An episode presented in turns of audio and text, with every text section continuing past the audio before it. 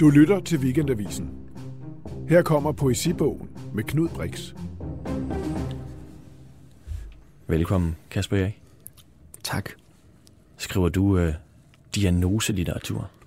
Øh, nej, det, det gør jeg ikke, og jeg ved, øh, nu har jeg godt set, at der har været lidt en litterær debat, men jeg tror stadig, jeg er meget forvirret over, hvad det begreb skulle være, mm. hvis det er noget. Øh, jeg har skrevet fire bøger, og øh, det er rigtigt nok, at i en af de bøger, der skriver jeg om øh, den diagnose, hvis man kan kalde det det, som jeg har, som er cerebral parese. Som er vel, er det det, man kalder spastisk lammelse også? Ja, Ja. eller i hvert fald kalde det, eller hvad man skal sige. Ja. Øh, ja, det er, jo, det er jo sådan en forhandling, der er om ord. Altså, det er ikke, fordi jeg egentlig går meget op i det. Så du har jo brugt det som en øh, udsigelsesposition, kan man sige, i en af dine bøger. Ja. Hvad tænkte du, da Asger Snak, som jo er en, der fylder meget i det danske litterære landskab, han ligesom øh, øh, kom med den her øh, bredside om, at der på en eller anden måde er for meget diagnoselitteratur i dansk litteratur. At øh, den position, som på en eller anden måde er marginaliseret eller handicappet eller et ja. eller andet, øh, forurener litteraturen. Jeg tror, uden at han er her jo ikke selv, men det er jo ligesom det, der ligger i kritikken. Ja, nej, jamen, det var... Jamen, så var der jo også... Så, så slettede han jo det der Facebook-indlæg, og så blev det så til et eller andet i information også, ikke? Altså, jeg tror, der også var en pointe om, at det ligesom handlede om medielandskabet, at, at det altid kom til at handle om, at man skulle fortælle den, den personlige historie. Og det, den del, bare lige den del, den kan jeg godt forstå. Altså, ja. der er sådan en, der er sket sådan en sensationalisme i forhold til, at så skal man øh, fortælle noget meget personligt i et eller andet interview, og så er det det, det skal handle om. Ja. Men altså, men bare umiddelbart, da jeg læste det, der tænkte jeg også, der var sådan en forherligelse af, at, øh, på en eller anden måde, at, at nogle bekendelses, øh, bekendelsesgenren i 70'erne på en eller anden måde sat mere på spil, end man gjorde i dag, og at folk brugte deres diagnoser på en eller anden måde øh, til at... Ja, det ved jeg, jeg ved sgu ikke. Men brugte det på en dårlig måde, ikke? Ja. Øhm, og jeg, altså det første, jeg tænkte, var bare, jamen, der, hvor mange bøger i Danmark findes der lige om for eksempel folk med fysiske handicap? Altså, jeg kan nævne to, og den ene er min egen. Øh, så er er der den selvfølgelig psykiske handicap, som jeg også vil sige er et fysisk handicap, ikke? Jo. Altså, hvis man nu anerkender, at hjernen er en fysisk ting, ja. øh, hvilket man burde. Hvad er den anden bog? Øh, det er den, der hedder Frejsvimmer, Ja. øh, som kom på Gladiator for et par år siden. ja. Øh, Og hvad er det, den handler om? Det handler om at leve med, jamen nu, jeg kan jo ikke engang helt huske øh, den diagnosen, men det er også fordi, den handler, så kommer man til at snakke om det, som om, mm. om det, den så handler om, er for eksempel at have, have, have Parkinsons, eller at have cerebral parese, men altså min egen, altså Nike, der, der er skrevet fra et sted, hvor det er en mig eller en krop, der har cerebral parese, handler jo ikke om at være spastiker. Nej. Øh, vel, den handler om, øh, hvordan kan vi bruge øh, en anderledes krop til at øh, se nogle ting i det liv, vi lever, Ja. som også er alle mulige former for handicap, at det er, at klasse også øh, kan tales om som et handicap, altså hvor mange penge man tjener, ikke? Øh, hudfarve, alle mulige øh, ligesom ting, som, som bliver udgrænset, fordi vi har en kultur, der, der ligesom skubber nogle bestemte idealer, også litterær. Altså det er derfor, det er vigtigt at skrive litteratur om det, fordi det, så, det er jo det, som de, de her debatter altid kommer til at handle om, når man snakker om politisk litteratur, eller øh, diagnoselitteratur, altså litteratur skrevet fra anderledes kroppe, jamen så skulle det være noget ufint, så er der en eller anden idé om, at der findes en universel poesi, som på en eller anden måde så er lige glad med, hvad for en krop man skriver fra, og det synes jeg jo er kedeligt. Det er der en Du tror ikke på den universelle position. Jo, men jeg, altså, spørgsmålet er jo også, du kan jo se, jeg, altså, jeg har jo skrevet fire, fire bøger, ikke? Mm. Og i, selv i alt, hvad du ejer, som så ikke er skrevet fra et sted overhovedet, hvor der bliver nævnt noget med cerebral parese, der var der i hvert fald øh, to anmeldelser, der ligesom på en eller anden måde fornævnt, at det er som om, at, altså, at, at bogen er skrevet fra en krop, der så har cerebral parese, og, og der kan man, altså, Du kan ikke slippe ud af det der nu. nej, men de, de læser jo min krop ind i det, ikke? Altså, øh, selvom at bogen faktisk så ikke handler om det. Så der findes nogen, som kan skrive som kan vælge at gå ind og ud af en krop, og så findes der nogen, også mig, øh, som, som på en eller anden måde ikke kan få lov at slippe af med det billige skidt, som er, er diagnosen. Vil du ikke, øh, for at lytterne også kan høre det, læse lidt op af, af Nike, din anden øh, din anden bog efter debuten med 7-Eleven, så kommer du med, øh,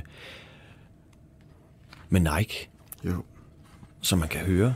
Øh, Jo, altså... diagnoselitteraturen. Jo, I hvert fald men din. altså, så får jeg jo også, altså en eller anden, det er jo altid, så får man lyst til at læse noget op, der virkelig sådan skal gøre det re- retfærdigt eller et eller andet. Men jeg tænker også bare i forhold til pointen om, jeg læser, finder lige noget fra starten, altså fordi, der, der står bare meget nemt, hvorfor det ikke bare handler om mig selv, ikke? Øh,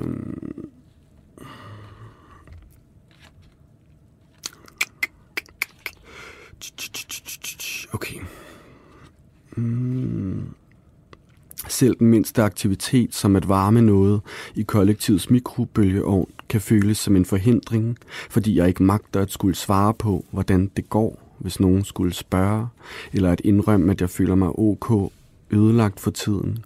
Det er ikke en særlig original, men alligevel singulær måde at have det på. I den forstand kan alle være handicappede, eller vi er menneskene, der har forskellige handicap. Vi smadrer vores egne kroppe, vi smadrer statuerne, vi smadrer de små guder, og så smadrer vi hinanden. Jeg har bare været smadret fra begyndelsen. I American Apparel på Washington Avenue kunne ekspedienterne virke utrygge over, hvorvidt jeg nu planlagde at halte rundt i det offentlige rum med cerebral parese i lige præcis deres kollektion, som om den uperfekte krop kunne smitte af på deres image og status, men det gør kroppen nok aldrig, desværre. Ja, så fortsætter det jo. Det der med afsmitningen. Altså, Ja. jeg kan godt lide det der med, at, at jeget føler sig forkert, og så skulle det på en eller anden måde smitte af på den der normalitet, der er i, hvad hedder det brand, American Apparel? Ja, som jo så ikke findes mere, fordi ja. der så var noget andet, der smittede af på det brain, som gjorde, at de ikke rigtig kunne findes, ikke? Fordi, at, det? øh, fordi at øh, stifteren var en, var en øh, altså, sexist og en, og en sexkrænker, ikke? Ja, okay. Øh, Det er der lige en ekstra dimension til og det var altså lang tid inden me, sådan MeToo egentlig sådan blowet op på den måde. Men den der øh, fornemmelse af fremmedhed, at du, eller den krop på en eller anden måde forurener et rum, er det noget, du selv øh, genkender? Jo, men det er jo det, vi lige har siddet og snakket om i forhold til, hvad de litterære kvaliteter så er. Ja. Ikke? Altså, at, at den, der så er skrevet fra en dia- diagnostiseret krop, at det så på en eller anden måde forurener det fine litterære. Så, så der synes jeg da vel, at debatten jo på en eller anden måde hele tiden bekræfter sig selv også. Ikke? Altså, ja. Øh, men, men den følelse med at være i en tøjbutik og, og halte rundt og, og føle ligesom, at, at man har en krop, som nogle andre vil ønske, ikke lige skulle have det her tøj på. Ikke? Altså, Mm. Det er jo også bare et billede på, på at vi, vi, ikke har lyst, vi har svært ved at se på de kroppe, der er anderledes. Ja. Ikke? Det, det, det, det øh, planter et ubehag i os, og det gør det da også i mig selv. Altså, det er jo ikke fordi, at så øh, at, at snakke om at have oplevet den følelse, at jeg så selv siger mig fri fra den. Jamen, jeg, jeg, øh, jeg kan da også mærke et stik i hjertet og et fysisk ubehag, når jeg går forbi hjemløse på gaden eller et eller andet, Ja. som, som også har noget at gøre med, at det er at se på nogle konsekvenser i et samfund, som man på en eller anden måde prøver at skubbe væk fra sig selv. Ja. Og, så, og det er det, jeg tror, det handler om, det der med, jamen, øh, og så have en idé om, når man så smitter kroppen af på en måde, men, men faktisk er det forfærdeligt jo, at kroppen egentlig ikke rigtig smitter af. Altså det har også noget med at skrive den bog at gøre. Jamen, så skriver jeg en bog, der så handler om cerebral parese. Den, den første bog, tror jeg nok i dansk litteratur, der er skrevet fra en handicappet hovedpersons mm. perspektiv. Men, men kommer det til at smitte af på vores forståelse af handicap eller på de store samfundsstrukturer? Mm, det kan man have et håb om, men sandsynligheden er nok ret lille. ja. Øh, fordi fordi ja, sandsynligheden for, at noget får politiske konsekvenser i dag er ret lille. Altså, Dengang øh, Nike kom ud, så sagde du i et øh, interview i Politiken, det var tilbage i, i 15, øh, og rubrikken var, Ung digter tager fat om sit handicap med digtsamlingen Nike, så sagde du, vi lever i et samfund, som ser ned på og rammer folk, der er anderledes. Der er kun plads til den begrænsede krop som noget eksotisk. Ja. Øhm, hvor oplever du det der med, at det ligesom er eksotisk, at, at du har et handicap? Øh, jamen ikke bare mig, men altså prøv at tænke på reality shows, eller på, hvis man tænker på talentshows og sådan noget, ikke? Så X-Factor er et rigtig godt eksempel ja. I forhold til, at der altid er det her segment med nogle af dem, der er lidt, lidt underlige og sådan noget, ikke? At der skal lige være plads til ugens glade krøbling? Ja, men, ja og det er også, men det er også det er også det, som vi så samles om, ikke? Og så, og så, er, det, så er det dejligt livsbekræftende, ja. at de kan sgu også.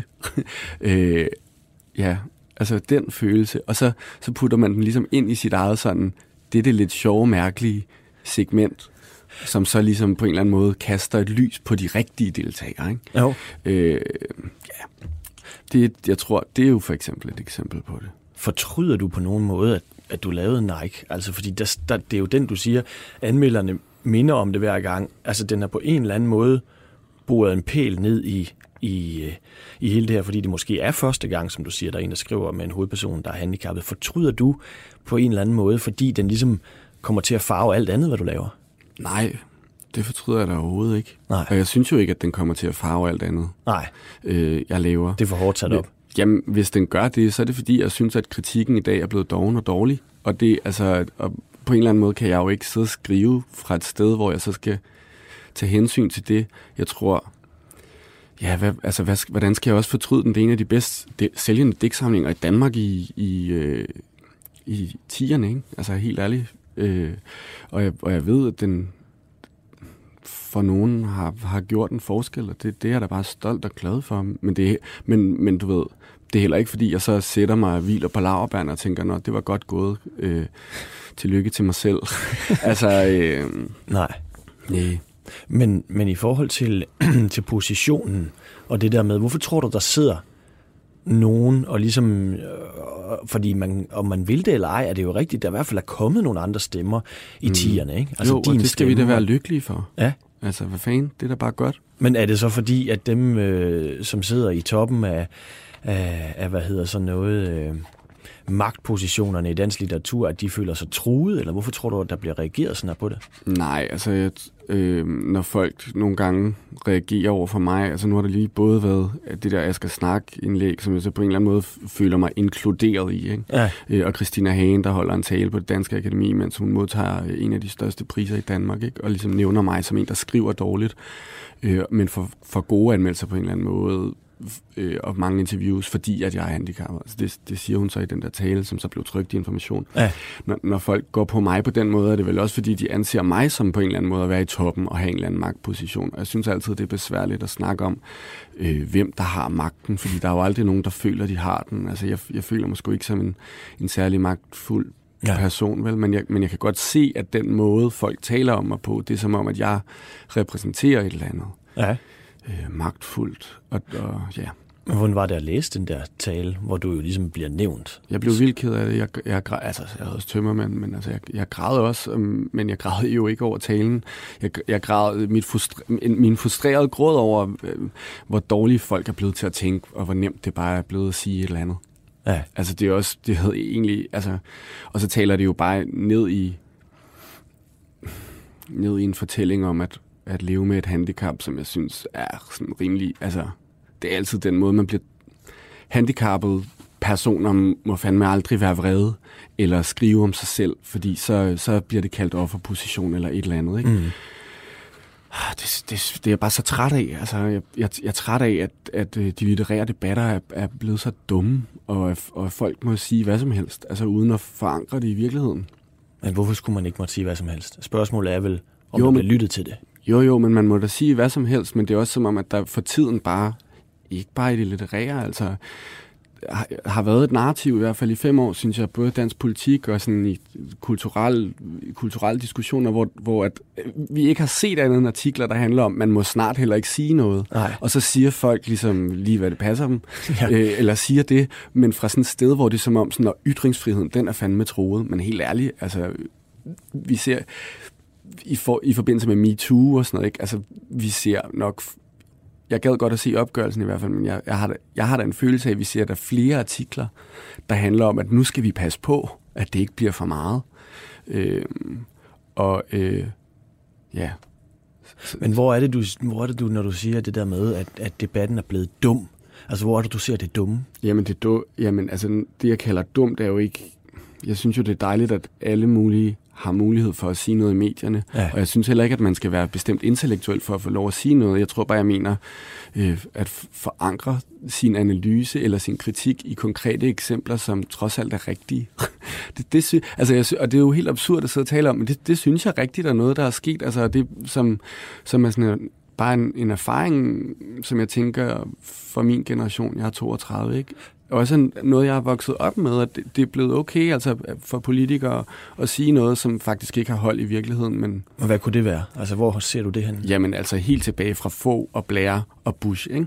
Øh, det tænker jeg nogle gange som min generations vigtige begivenhed frem for 9-11, men at se tre politiske ledere, måske de tre sådan udover at Danmark ikke er vigtig i den sammenhæng, men nu er det jo så i Danmark, jeg bor. Mm. Altså de her tre verdensledere, mænd, der går ud og siger, at der er masseudlæggelsesvåben, og vi skal i krig. Og det gør man altså uden, uden et mandat på en eller anden måde til det. Går i krig alligevel, og det har nul konsekvenser for dem. Hvis det er et syndefald for, for debatten for din generation, ikke? Det er et eksempel Ja. på, på den tendens, der så er det helt ned i, til, når man snakker landbrugspakker og alt muligt. Ikke? Jo. Og så siger du, at den på en eller anden måde også er sivet ind i uh, den litterære debat, så folk bare kan sige hvad som helst, og så uh, skulle det på en eller anden måde... Altså, hvor er det du for eksempel i, i Christinas Hagens tale, som jo på en eller anden måde øh, i virkeligheden går efter dagbladet information. Ja. Øh, hun er jo selv i, kan man sige, på ingen måde i en mainstream-position, men hvor er det, du ser, hvor er det, du ser Men det hvorfor der... er hun ikke i en mainstream-position? Altså, hvem er i en mainstream-position, Ja, ja, som det ikke er Christina Hagen? Det er Men- det, jeg mener. Altså, det der med at nå at tvivle bare lige på sig selv der. Ja. Du ved, altså, hvis man lige... Man kan jo bare prøve at google, øh, hvis man vil sammenligne mig og Christina Hagen, så kan man jo lige prøve at google anmeldelser. Man kan prøve at google, hvor mange interviews der findes. Så tror jeg, det er nogenlunde det samme. Mm. Og øh, så kan man se, hvem der har fået flest støttekroner fra Statens Kunstfond. Og det tror jeg helt sikkert er Christina Hagen. Du ved, så, så ligesom... Så hvad? Så- jo, men så- hun, så- hun så når en fremstiller tale- sig som et offer i så- en position, nej, hvor hun det- ikke er det. Nej, men nej, det jeg bare ikke forstår er, hvis man taler fra en position, hvor man for eksempel er træt af udviklingen, som er, at anmeldere er blevet mere moralistiske, ja. og man føler sig bedømt på det. Ja. Fint nok pointe, egentlig. Det kan vi godt snakke om. Så kan man jo altid snakke om, om man synes, det er kedeligt, at litteraturkritikken er blevet moralistisk, om den ikke må. Det ved jeg ikke, hvordan jeg har det med. Måske må den gerne. Bare den angiver, hvad for et sted kritikken taler fra. Mm. Øhm, men så skal man også kigge på, hvordan Erik Skyum anmelder mine bøger, eller hvordan der bliver, øh, hvordan Selsingparet har snakket om litteratur, du ved, hen over de sidste fem år. Fordi så er det jo, så kan man begynde at snakke om en tendens, men det er ikke en tendens, som på en eller anden måde til gode ser folk i marginaliserede positioner. Måske endda lige så meget tværtimod. Ikke? Hvor meget- Og der tænker jeg bare, at der er jo en mulighed for solidaritet der. Altså, der vil jeg da gerne bare sige til Christina Hagen, jamen jeg kan da godt forstå den følelse. Jeg sidder også nogle gange med den. Så lad os prøve at snakke om den. Ja. Men jeg kunne godt tænke mig at vide også, altså, fordi du deltager jo selv i debatten. Ja, Du- men hvad, altså, jeg deltager jo også, fordi at, at så bliver nævnt ved navn. Ja. Så, øh, Så føler du dig kaldet til ligesom at, at svare. jo, men hvis jeg ikke svarer, er det jo også et svar. Ja. Altså, så kan jeg lige så godt sige noget. Øh, og så valgte jeg bare selv at skrive noget på Facebook, og altså, så spurgte Berlingen om en, om en kort kommentar, og så sagde jeg tillykke med prisen til Christina Hagen, og jeg er uenig i analysen, du ved. Ja. Men det, jeg tænker på også, det er det der med den position, hvor du sidder, i forhold til, når du skriver. Altså, du siger, at du bliver ked af det, når folk siger noget, du deltager i debatten. Folk er jo bare generelt ondskabsfulde på Facebook, ikke? Ja, Og der er ja, mange, ja. der kyler gylde ud af alt det der. Nå, men, det, jeg jeg tænker på, det synes jeg godt, man må på Facebook. Det gør jeg da også selv, men jeg ved da også, altså, du ved, jeg, kan, jeg siger også nogle hårde ting til nogen, jeg er uenig med, og hvis jeg synes, de er langt ude, så vil jeg også have lov til at sige, Ja. prøv at, jeg synes, det er langt ude. Fuck dig, fuck din dårlige, fuck din dårlige analyse. Fuck, at du siger det her, og du, og du ikke forstår, øh, hvad jeg prøver at mene, og det, det må man jo så godt øh, længes væk fra. Mm. Men, men, men jeg synes, men måske bare inde i den ting, der er der også noget med, at i dag må man, så må man pludselig heller ikke være vred. Så, så skal man tale ordentligt øh, på en eller anden måde. Og jeg tænker, ja, det synes jeg også, man skal i en kronik, men jeg synes ikke, at jeg behøver at gøre det på min egen Facebook-væg altid. Altså, Nej. eller i litteraturen. Altså, det er jo også det, sådan, vi sidder og snakker om, det er også inde i en debat, hvor, at, hvor at den ene side jo, eller den, der, jeg tror ikke engang, der er sider, men, men noget af kritikken er jo, man skal også måtte skrive om det onde og det hårde, og alt skal ikke være så politisk korrekt i litteraturen. Nej, det er jeg sgu da helt enig i. Men så vil jeg da også have lov til at, at skrive fuck til nogen, som jeg synes er nogle idioter. Men hvem er det, der siger, at du ikke må skrive fuck? Jamen, det er der ikke nogen, der siger. Nej, okay. Altså, i, Men jeg tænker mere, Kasper. Alt det her, ikke? Det Ja. virker som om, det på en eller anden måde også fylder meget for dig, ikke? Nej. Nej, Nej, men for jeg skulle til at sige, når du spørger du til det, og, ja, ja, og, det, og det har så lige, så har der bare lige været øh, to uger, du ved. Det er ikke fordi, det, det, det er sgu ikke fordi, det fylder noget af mit privatliv på den måde. Altså, det, Men jeg det, tænker mere, fylder det i forhold til din skrift? Når du sætter dig ned, Nej. kan du abstrahere for alt det der, der kører rundt på Facebook, hvad folk siger om dig, eller hvordan du skal være? Ja, eller? ja. Men jeg, men jeg bruger det da også som inspiration, eller det, der, det er jo også en måde at prøve bare at være interesseret i, hvad foregår der så i verden for tiden. Ja. Nå, okay, og, og, og det, det er jo ikke fordi, jeg så sidder og tænker, nu skriver jeg et digt om det, men, men, men det er jo den virkelighed, jeg lever i, så på den måde påvirker det jo min skrift. Øhm, Hvordan? jamen, det, ved, det kan jeg ikke sige noget om. Nej. Altså, men jeg kan sige, at selvfølgelig gør den det, ligesom at hvis kaffe stoppede med at finde, så ville det nok også være noget, jeg, jeg tænkte over og ville have konsekvenser i, i mit digt. Eller hvis laksen stopper med at finde, så er det noget, vi kommer til at skrive om på en eller anden måde. Ikke? Oh. Og hvordan, øh, hvordan skriver du? Altså, prøv, prøv at beskrive din skriveproces, fordi jeg, altså, øh, jeg ser dig jo ligesom øh, poppe op enormt mange steder, ikke? Jo. Øh, og du er på Hvor? den måde... Jamen sådan på Insta, jeg følger dig Ja, på ja. Instagram, og Ja, du er, ja. du er, så er du i debatter og sådan noget, ikke? Jo. Men jeg, ser, jeg, har, jeg tror egentlig ikke, jeg har hørt dig fortælle om, hvor og hvordan du skriver. Det Mm. kunne jeg godt tænke mig at vide. Jamen, jeg skriver hjemme i min etværelseslejlighed i Nordvest, og jeg skriver for det meste i sengen. Ja, Øh, på Og- computer. Ja, og ind, ja, jeg har en gammel MacBook, og sådan ind i, jeg laver jo også mange andre ting. Altså, jeg har jo også et band med Mikkel, og, øh, som hedder Intet Altid, og jeg har også skrevet drama, jeg er også ved at skrive et nyt drama. Altså, altså, jeg laver alle mulige ting, og så, ja. så digtene er også inde i nogle huller på en eller anden måde, og sådan har jeg altid skrevet. Også fordi jeg skrev mine to første bøger, mens jeg læste litteraturvidenskab, så de skulle også ligesom skrives ind mellem eksamener, og på en eller anden måde altid på bekostning af noget, jeg følte, jeg burde lave. Mm. Øh, og det tror jeg, det, det, er en, det er en dejlig måde at arbejde for mig på. Hvorfor?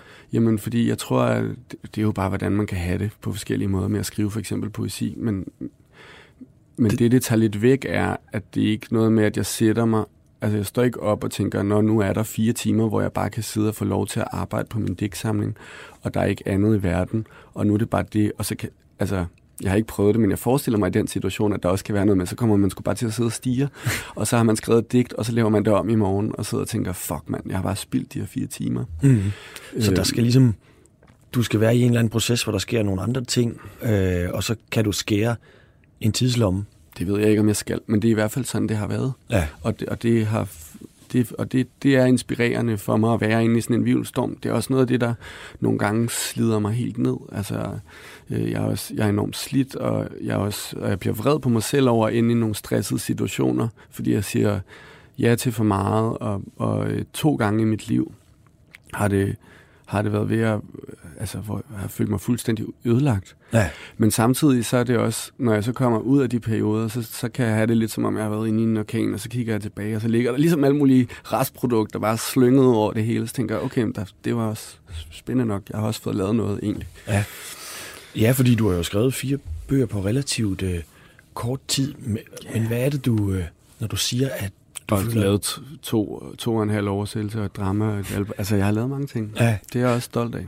men når du siger, du, du føler dig slidt, hvordan kan du mærke det? Eller hvad er det, der slider dig? Jamen bare, at jeg har stress, og at jeg ikke har noget overskud, og jeg kommer til at snappe af min mor, øh, fordi jeg synes, at øh, en samtale, hun hun, en historie, hun er ved at fortælle mig, går for langsomt. Altså sådan helt ind i den private.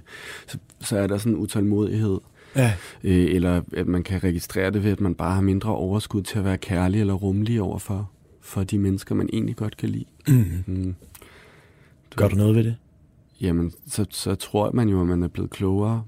Men ja, jeg, jeg prøver at gøre noget ved det. Ja. Øhm, men jeg er også et menneske, der elsker at arbejde.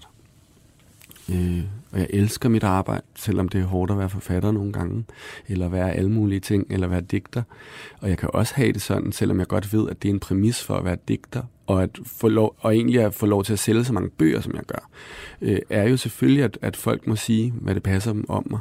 Men det betyder jo ikke, at det, at det altid er fedt. Mm. Øh, og, og selvom at det, så har jeg sådan en stemme, der siger, "Men det er også det arbejde, du har valgt. Men det betyder jo ikke, at jeg ikke nogen gange vil ønske, at det også var øh, lidt mindre hårdt. Altså jeg synes, der er noget med at være forfatter i dag, som føles som om, at folk forventer, at man er en offentlig person på samme måde som nogle en masse andre offentlige personer, som er meget mere rige, hvor jeg bare tit tænker sådan, jamen, øh, og så er trade-offet ligesom sådan, okay, men de er rige, og de har rigtig meget magt i forhold til at bestemme reelle ting, nogle bankchefer et eller andet, og selvfølgelig må man går man så ind i deres liv og ligesom kritiserer dem for ting, de laver. Men, der, men jeg synes også, det, at der er kommet forfattere for meget eksponering i aviser, egentlig, i forhold til, hvor lidt folk læser i dag. Men, øhm, men folk er også meget kritiske. Ja, og, men det der med, jeg forstår godt, altså, altså den der fornemmelse af, at du ligesom hele tiden halser efter et eller andet, ikke? men hvis du spurgte en murarbejdsmand, ja. som hørte det her, ikke? Jo. så tror jeg, han vil sige, at det på en, og det må du ikke misforstå, men jeg tror, han vil sige, at det var en forkælet position, for det der, det er ikke hårdt. Det kan godt være, det er stressende, men det er ikke hårdt. Ja, men prøv at høre, jeg har den største respekt for, for folk i murfag og tømmerfag, og jeg har familiemedlemmer, jeg har venner, der er i de fag. Ja. Så det er altså ikke fordi... Øh, men, men, men igen, du ved, det er ligesom at sidde og snakke om, om, om, om det er hårdt at have et handicap, ja. eller have en hvilken som helst diagnose, for nu bare lige at prøve at binde en sløjf på den. Det, at jeg snakker om det, betyder jo ikke, at jeg så ikke anerkender, at der findes hårde, nedslidende Nej. arbejdsformer. Men, er det, men, men, det, betyder, til, men det gør jo ikke, at min arbejdsform ikke er det. Nej. Altså, det, nogle gange kan det også være en tendens til, at folk så tænker, når man, øh, det at lave kunst er så en form for åndeligt arbejde, som er mindre nedslidende på alle mulige måder. Ja, okay på nogle måder, men på nogle måder ikke. Nej. Altså, Hvor, hvordan slider det? Det er da også et, det er da også et praktisk arbejde. Og prøv at høre, jeg vil rigtig gerne ud og snakke med... Jeg elsker at være ude og holde foredrag på gymnasiet. Jeg elsker at komme ud og møde folk og læse op. Og jeg synes, det er vildt privilegeret det synes jeg. Ja. Ikke? Det er en dejlig ting at få lov at gøre i sit liv, og endda at få penge for det. Det er noget smukt og fint, og vi har et smukt støttesystem i Danmark, som også gør det muligt øh, for alle mulige former for forfattere, hvor man ikke behøver at sælge tusindvis af bøger. Mm. Men det er da også hårdt at sidde i tog frem og tilbage at være alene på landevejen. Øh, og det, altså, jeg ved godt, det er en kedelig ting at sige, men altså, det er da også nogle gange hårdt at stå op i en time og holde et foredrag, og det er da hårdt at skulle stå og tale til en forsamling og bruge sin hjerne på den måde og komme hjem og være inde i sit hoved på den måde, hvor man så skal sidde og frembringe øh, noget skrift. Og det at skrive er altså også en fysisk aktivitet. Øh, ja. Og alle i kontorjobs ved det, at de, altså du ved, så snakker man om muren, jamen det er også hårdt at sidde i kontorjobs. Det er hårdt at sidde på en kontorstol over et time om dagen. Men det der med, øh, det der med, at du siger, at folk læser ikke så meget i dag, men der bliver snakket enormt meget om, mm-hmm. om, øh, om forfatterens rolle og, ja. og, og den måde, de er i verden på. Altså, hvordan, øh, øh, hvor meget læser du selv? Jeg læser meget. Ja. Det er også en del af mit arbejde. Øh, men jeg læser ikke så meget, som jeg gerne ville. Nej, og jeg det gør man jo aldrig. Øh, nej. En dårlig samvittighed over ikke at øh, læse. Og det er længe siden, hvor jeg synes, at jeg bare har haft tid til at læse en bog, øh, hvor jeg ikke skulle alt muligt andet. Og sidste gang, jeg gjorde det, var på en, på en ferie med min kæreste og hendes familie, og, og jeg læste Snowden-biografien. Ja. Jeg kan godt sige, at jeg havde det virkelig... Øh, altså, det er den fedeste bog, jeg har læst så længe. Og ja. det havde også noget med situationen at gøre, men jeg var også virkelig sådan, wow, det er fandme en fed bog. Ja. Øhm, Ja. Og jeg ved, du... Øh... Det er også bare for at sige, at jeg sidder altså ikke bare og læser krøllet digte. Nej, det er også, okay. Øh, altså Snowden-biografien synes jeg virkelig er, er fucking svedig, mand. Og noget andet, som du øh, er, er inspireret af, det er den lille sag, du har liggende til din højre, som du har taget med. Jeg må indrømme, jeg kendte ja. den faktisk ikke. Jeg er blot min uvidenhed. Hvad er det, du har taget med, Kasper? Kør det Lyon af Ariana Rines. Altså, du bad mig om at, at, at tage en bog med, som jeg ikke selv har skrevet, som ja. betød et eller andet for mig. Og, og den her bog var bare en af dem, jeg stødte på, mens jeg ligesom selv var ved at blive forfatter. Ja. Øh, jeg tror, det er i 2011. Den ligger på et bord i Norge, hvor jeg, hvor jeg er blevet inviteret til en oplæsning. Eller måske det 12. Øh, jeg har, jeg har i hvert fald ikke udgivet 7-Eleven på det tidspunkt, og, og så læser jeg den her bog og tænker bare, når man, okay, kan man skrive sådan her? Sådan her må man gerne skrive. Øh, og sådan har jeg, jeg kan, jeg kan ligesom huske, at der har været fire gange, jeg har haft det sådan nogle, med nogle bøger, og det, ja. det er altid, det har altid været et eller andet med at, at føle, at der var nogle ting, man ikke måtte i Danmark, og, så, og, så, eller, og jeg ved ikke, hvor den følelse jo kommer fra, vel, men det, sådan kan man jo godt føle, at man skal leve op til et eller andet, og så ligesom læse noget litteratur, der bare fuldstændig smadrer den idé, og så bare ligesom føle et fællesskab, der også på en eller anden måde var på tværs af nogle kontinenter var også spændende. Og, og uh, Ariana Reigns hedder hun, er det sådan, ja. hun siger det? Hvor, Jeg siger hun er, Ariana Reigns. Reigns. Yeah. Hun er amerikaner, yeah. og den hedder Cœur de Lion, altså yeah. vel løvehjerte. Ja. Øhm, jeg, jeg har også lige fundet det sted, hvor hun snakker om Richard Løvehjerte. Okay, lad os høre det. Ja. Og det er på engelsk, skal jeg lige sige. Ja, ja, ja og jeg tog altså bare den engelske med, og det er fordi, det, det er altså den, der betyder noget for mig. Men den er oversat til dansk af øh, Andreas Amdi Eckhart Læsø og udkommet på Kronstork for et par år siden. Så den er også tilgængelig på dansk. Richard the Lionheart was born in 1157 in Oxford, where your nice girlfriend or ex-girlfriend went to college.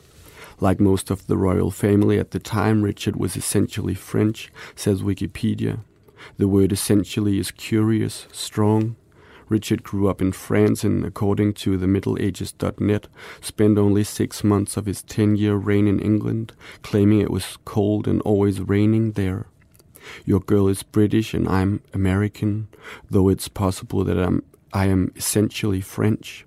Richard was called the Lion Hearted for his military exploits. He was also very tall. It does not seem unfair to note that he wrote poetry. He never learned English. Some sources suggest it was the desire to be memorialized in verse by troubadours that attracted him to the Crusades. Others speak of a deep spiritual need, now remembered, if at all, as the Crusader held for ransom the absent father figure in the Disney Robin Hood cartoon. Så fortsætter det med en analyse, der også handler om øh, jødeudryddelse og alt muligt. Ja. Øhm, Hvad er det ved, hvad er det ved teksten, der, der ligesom øh, giver dig et eller andet? øh, jamen, den har en, en form for bare så, jeg synes, den har en meget glidende umiddelbarhed, Ja. øh, som også er en meget talende poesi, men den er stadigvæk smuk på en traditionel måde, men den står og vibrerer mellem de to positioner. At være ligeglad med at være poesi, og at være vildt poetisk. Og så er den også bare noget med at henvise til Wikipedia. Jeg skulle lige til at sige det. Men, det er øh, vildt og så nok, er den det der, også bare noget med at pludselig tage et eller andet, en Disney-figur, Ja, og Richard Løvehjerte, binde dem sammen og lave en form for det analyse, absent father. der får os til at tænke over noget. Og jeg tror, det er jo, hvis man har læst noget af det, jeg har skrevet, det er jo sådan en ting, jeg har fra Ariana Ryans, altså de her analyser af noget popkultur midt ind i noget i en form for sådan en laissez-faire tone, men som også vil insistere på at være poesi samtidig, og en måde at tænke på. Ja, fordi da du begynder at læse op, så tænker man, det her er, et jeg, der virkelig ved noget om Richard Løvehjerte. Og så Ja. smadrer hun det selv ved at sige et eller andet med, står der i Wikipedia-noterne. Ja. Og så tænker man straks, nå, nå, du har bare siddet der Ja. og surfet. Men så bliver der, men så er det, der er, er jo så at gå fra Wikipedia og forbinde det til Disney-figuren. Ja. Altså den her romantisering af Richard Løvehjerte, Ja, som jo er øh, at tage virkelig sådan den popkulturelle illusion, som, som, som hvor, da jeg læste det, så tænkte jeg, gud, ja, altså, jeg holdt med Richard Løvehjerte. Ja. Og det med bare lige nå at få tænkt over, eller få udfordret, hvem er det egentlig, du holder med her? Hvad, Mm. hvad vil det sige, at ligesom romantisere Richard Løvehjerte? synes, det mest interessante var, hvis han har virkelig har taget på korstog for et eller andet sted og ville skrives ind i versen, ikke? Jo, jo. Det er også det, det hun... Jo, jo. Ja. Og, jo, jo, men bare den måde, vi så siger, jamen prøv at høre, på korstog. Altså helt ærligt, korstogene mand, ikke? Og det er sådan noget, vi, det er for eksempel også en ting, som jeg synes, vi nogle gange i kulturen kan have sådan en idé. Sådan, man må både snakke om det og ikke rigtig snakke om det, men hvis man ligesom siger, øh, prøv at høre, de kristne var fandme på korstog, og, og vi udryddede fandme rigtig mange med andre religioner, ikke? Øh, og den del er også en del af den kristne arv, så siger folk, at det er for banalt, og det må vi ikke snakke om. Men det er de samme folk, der altid vil henvise til Koranen, og hvordan at der er en form for øh, terroropildende stemning i den. Ikke? Og det er ligesom, Ja. det, det sætter bare, det sætter de her, de her fiktioner, som vi alle sammen går rundt inde i på spil.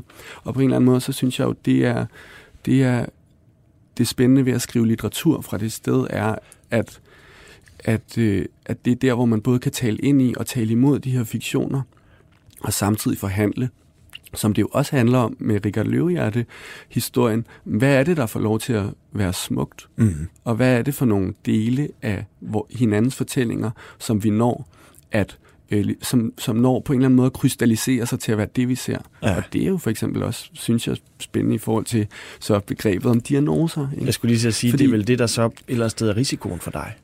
Altså i forhold til de ting, du siger. Jeg ved godt, Jo, du siger, men- at du ikke er bange for det, fordi nu er det sådan, men, Jamen, men Men grund til, at jeg ikke er bange for det, er det der også... krystaller, du taler om, det er, Jo, vel, jo. det er vel de, de krystaller sidder vel så i de anmelder, der, selvom du skriver en bog som, Jo. som alt, hvad du ejer, som ejer om, ja, altså der står bagpå, den dag, du troede, du skulle være far, der blev installeret et permanent savn i dig, ikke? Jo. Det er jo blandt andet det, den handler om også, ikke? Mm. Mhm. Og alligevel bliver de der krystaller, som på en eller anden måde måske er stivnet. Ja, ja. Men Knud, det er jeg da ikke bange for. Nej. Jeg lever der. Det er også ligesom, mm, altså, jeg lever jo med den her krop. Altså, det er også lidt, ligesom når folk spørger mig, hvor lang tid det tog at skrive Nike, så er det ene svar, at det tog et år, men det andet svar er jo, at det tog 27 år, fordi jeg har levet med den her krop i 27 år. Ja. Øh, så, så det der med at være bange for, om noget krystalliserer sig, men det er jeg da ikke bange for i forhold til noget med litteratur. Vel? Jeg har da, det, er da, det er da en af de præmisser, jeg har levet under, at man hele tiden skal tale fra ligesom... Øh, når jeg så også bare er normal, at så blive rost for det, ikke? Gud, hvor er det flot. Du, bare, du har bare så god humor. Du bare tænker, at du bare er out and about og til fest og sådan noget. Og, du ved. Ja. Fordi, fordi at folk har, folk har allerede nogle, nogle fiktioner og nogle forestillinger om, At det kan hvordan man. jeg skulle være. Ja.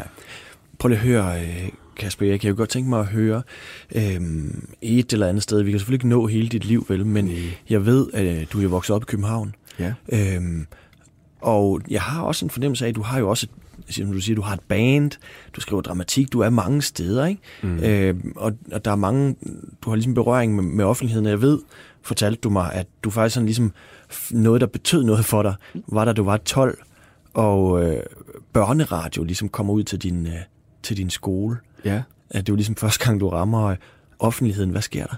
Øh, jamen, der kommer en, to journalister, tror jeg, fra Børneradio ud og skal s- lave nogle interviews om børn, der snakker om at savne noget. Ja.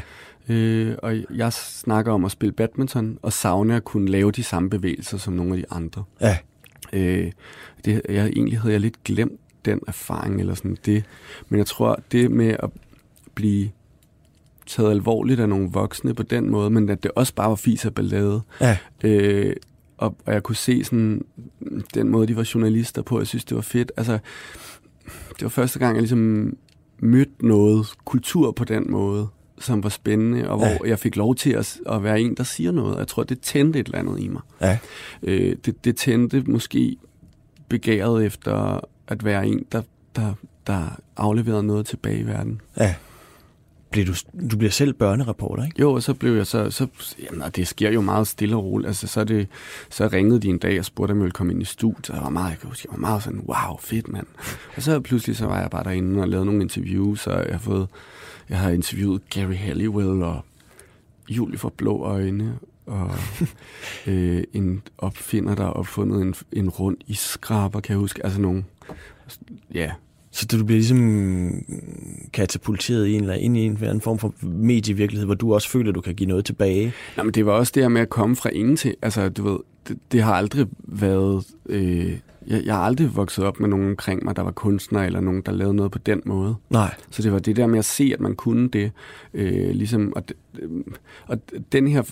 Jeg synes også, det er sjovt, at jeg har glemt den her fortælling, fordi min egen fortælling har ligesom også været, at jeg mødte min første kærestes mor, som var dramatiker, og der ligesom var sådan en vibe i den her familie, men kunst, det er også noget, man kan lave, og det betød også vildt meget for Ja. mig. Men det var ligesom de her små møder, Men ikke på den måde litteratur i dit egen barndom, eller... Nej, og når, altså jeg har jeg læst Harry Potter, og, og øh, senere læste jeg Dan Brown, og altså, det var ikke fordi, jeg læste, jeg læste aldrig digte, da jeg var lille, og det var ikke sådan, altså min far læste krimi, og jeg kan huske, at jeg gik ned og fandt en bog en gang, som jeg lå og læste i Bellahøjbadet, dengang det var et friluftsbad, som hed Nye Farver i Elektronverden, og jeg elskede at læse de her store fortællinger. Ja.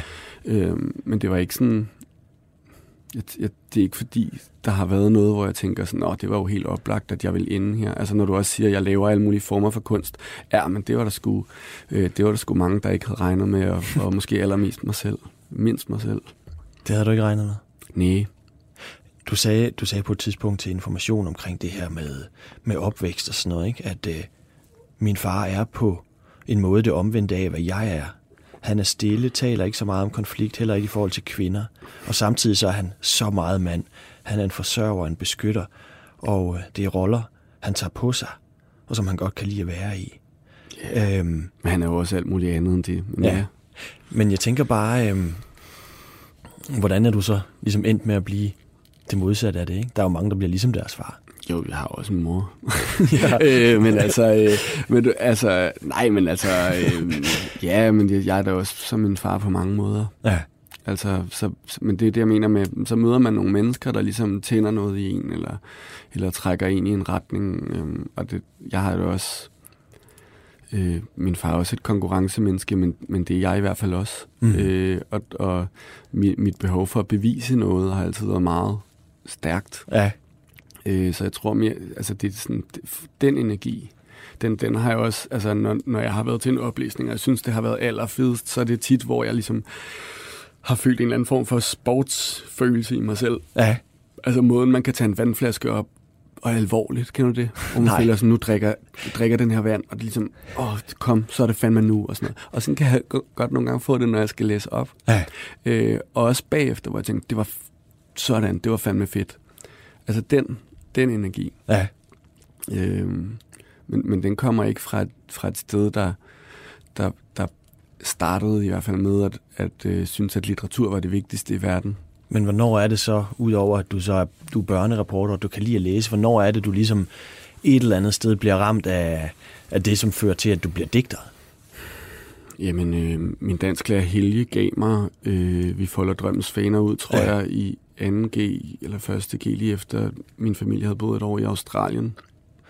Og der var i, da jeg boede i Australien, havde jeg ligesom skrevet nogle rigtig dårlige digte på dansk. Det var et eller andet med, ja, det ved jeg sgu ikke, noget med at føle sig alene og ensom, og så er det det, man ender med at sidde og gøre, og et eller andet med det danske sprog og sådan noget. Ikke? Ja. Men øhm, ja, Han, men, gi- han giver dig strukkes. Ja, og det er, ikke, og det er altså ikke fordi, at det, at det der så sker, at jeg tænker, wow, okay, Nej. poesi, men, men alligevel, så, så er jeg sådan, om den synes jeg skulle være en fed bog. Nå, okay, altså, øh, det, det er ikke noget, kun noget underligt. Øh, og så, så prøvede jeg at skrive strungeagtigt, tror jeg, i mange år, Mm. og var rigtig dårlig til det. Øh, Og har kunne hjælpe mig jo også lige øh, udgivet et, øh, eller hvad, hvad, hvad redigeret Ja, jeg har et, lavet et ud- udvalg. Ja, et udvalg. Min krop er tung og drøm. af strungestigte i, i forbindelse med, at jeg ville være blevet 60 år. Som er skide, skide godt udvalg. øh, Når du selv skal sige det. Jamen, jeg ved godt, jeg tit siger de her ting, men det er også fordi, jeg føler, at der altid er sådan, øh, fra digterpositionen, så må man sgu aldrig sige sådan nogle ting. Og Nej. det er... Så, jeg, Hvorfor må man egentlig ikke det? Jamen, det ved jeg ikke. Det må man jo også. Altså, Jeg man må ikke, jeg man må ikke, være, man må ikke, man må ikke være storskrydende Jeg som, kan, godt lide at sige, jeg kan godt lide at sige, det, jeg har lavet, det er fandme vigtigt, synes Ja. jeg. Det er godt, det, jeg har lavet. Ja. Det betyder ikke, at jeg ikke synes, at det andre laver er godt. Nej, det er klart. Øh, nå, men hvad fanden var det, du spurgte om? Nå, Ja, men, altså, jo, men så, så begyndte jeg bare at skrive lidt mere, og så, så, lige, så møder jeg så øh, min første kærestes mor, og så, så, så kigger hun på nogle af de der digte, Ja, og siger ligesom, at jeg skal tage på højskole, hvis jeg mener det alvorligt. Jeg Ja. dropper ud af statskundskab. Jeg begynder at skrive. Jeg skriver dårligt i, i tre år stadigvæk, og det første er det ligesom, da jeg bliver vred på mine egne forsøg på at leve op til et eller andet, som Ja. ja. jeg egentlig ikke selv synes, at litteratur behøver at være. Øh, at jeg og jeg, jeg i den proces har, har stødt på forfattere som Tavlin og Audun Mortensen i, henholdsvis USA og, og Norge, at jeg bare tænker, Nå, måske skal jeg bare prøve at skrive noget af den litteratur, jeg selv savnede, så, Ja. da jeg voksede op, som jeg tror, jeg vil have kunne lide at læse. og det bliver jo så til, øh, til 7-Eleven, Det bliver til hvor du jo virkelig, øh, altså virkelig suger ind af alle de der, det lyder forkert at sige det, men popkulturelle jo. fænomener. Du tager jo bare din, virkelig din, din samtid ind, ikke? Og, Jo, jo.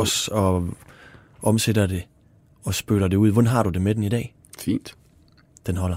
Ja, og jeg også, altså, der er der også ting, som jeg helt sikkert ikke vil skrive i dag, eller ting, som jeg tænker i den bog. Sådan, åh, man, Tanker fra en ung hjerne. ja, man kan også have lyst til at redigere sine bøger igennem igen og lave sådan noget director's cut, synes jeg, men, men på den måde er jeg også glad for, at, at 7-Eleven så noget at findes på den måde, den gør, fordi selvfølgelig skulle det ikke være 32-årig Kasper Erik, der sidder og skriver den. Nej. Altså, det er også godt nogle gange at, at ligesom klappe sit fortidsjeg på skulderen og så sige, men det er også godt, at, at inden at jeg vidste, og havde alle mulige ambitioner om litteratur, og hvad det skulle være, og jeg var med i alle mulige, eller hvor alle mulige havde forventninger til, hvem jeg var, og hvad jeg skulle leve op til, at jeg så nåede at lave den bog. Den bog tror jeg ikke ville have kunne komme efter Nike, for eksempel. Vel? Nej.